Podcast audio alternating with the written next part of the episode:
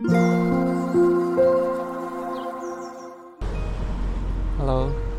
thank you for listening to Lemon and Daisy.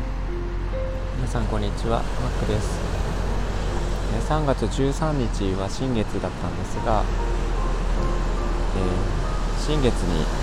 お願い事を書くと叶うかもしれないというのを、えーアビアンローズさんの配信で聞きましてでちょっと調べてみたんですが、えー新月に紙にですね鉛筆でまたペンでお願い事を断言する形で2個から10個書くと,、えーと叶うと言われているそうです。私初めて知ったのでちょっと、えー皆さんもご存知かもしれないんですけど、えーあまり深く考えず直感で、えー何何々しますようにという願い事の形式ではなくてその願いが叶ったことを前提としてなりますという宣言の形で書くということみたいですね、えー例えば、えー誰々さんが私を好きになってくれますようにではなくて誰々さんに好きになってもらえるような素敵な女性になりますという感じで書くと。で3月13日または15日ぐらいまでにかけて、えーなるべくこう早めにその時間帯に書くといいことが起きるといいことというか願いが叶うということらしいです。で私も早速やってみて、えー78個書き出してみたんですがなんかいざ書こうとすると結構難しくて、えー一番叶えたいことって何だろうっていう最初の1番目から迷ってしまいまして。で、まあ、結局8個ぐらい絞り出したんですけど本当にこれでいいのかなっていう感じであのちょっと書いた後ですね。なんかあんまり納得いかなかったんですが書いた後はもう一度読み返して、えーできればですねこれでよしとしっくりくれば OK ということで、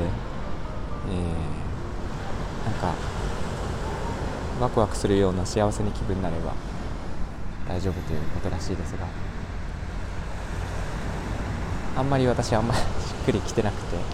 ょっと書き直そうかなとも思ってるんですけど。皆さんご存知でしたか？新月の願い事って。でその仕組みも私分からなくてもしよかったら教えてください。次の新月になるまでにはちょっとしっかりとあの調べておこうかなと思ってますが。こういうお願い事って結構私は初詣に行った時ぐらいしかしてなくて、えーあま新月になるとね結構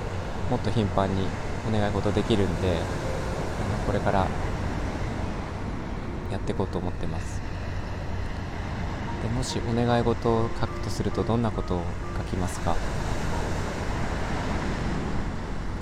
なかなか10個あげろというと難しいと思うんですが23個であればねパッと上がる人もいるかもしれないですが。で今日は、えー葉山の海岸からこの放送をお届けしてるんですが昨日が大雨で雷雨でですね竜巻注意報なんかも出てましてただ夕方に奇跡的に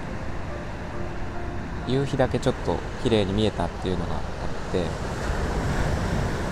それがあまりにも美しかったので、えー私のインスタに動画をアップしてるんですが本当に綺麗であの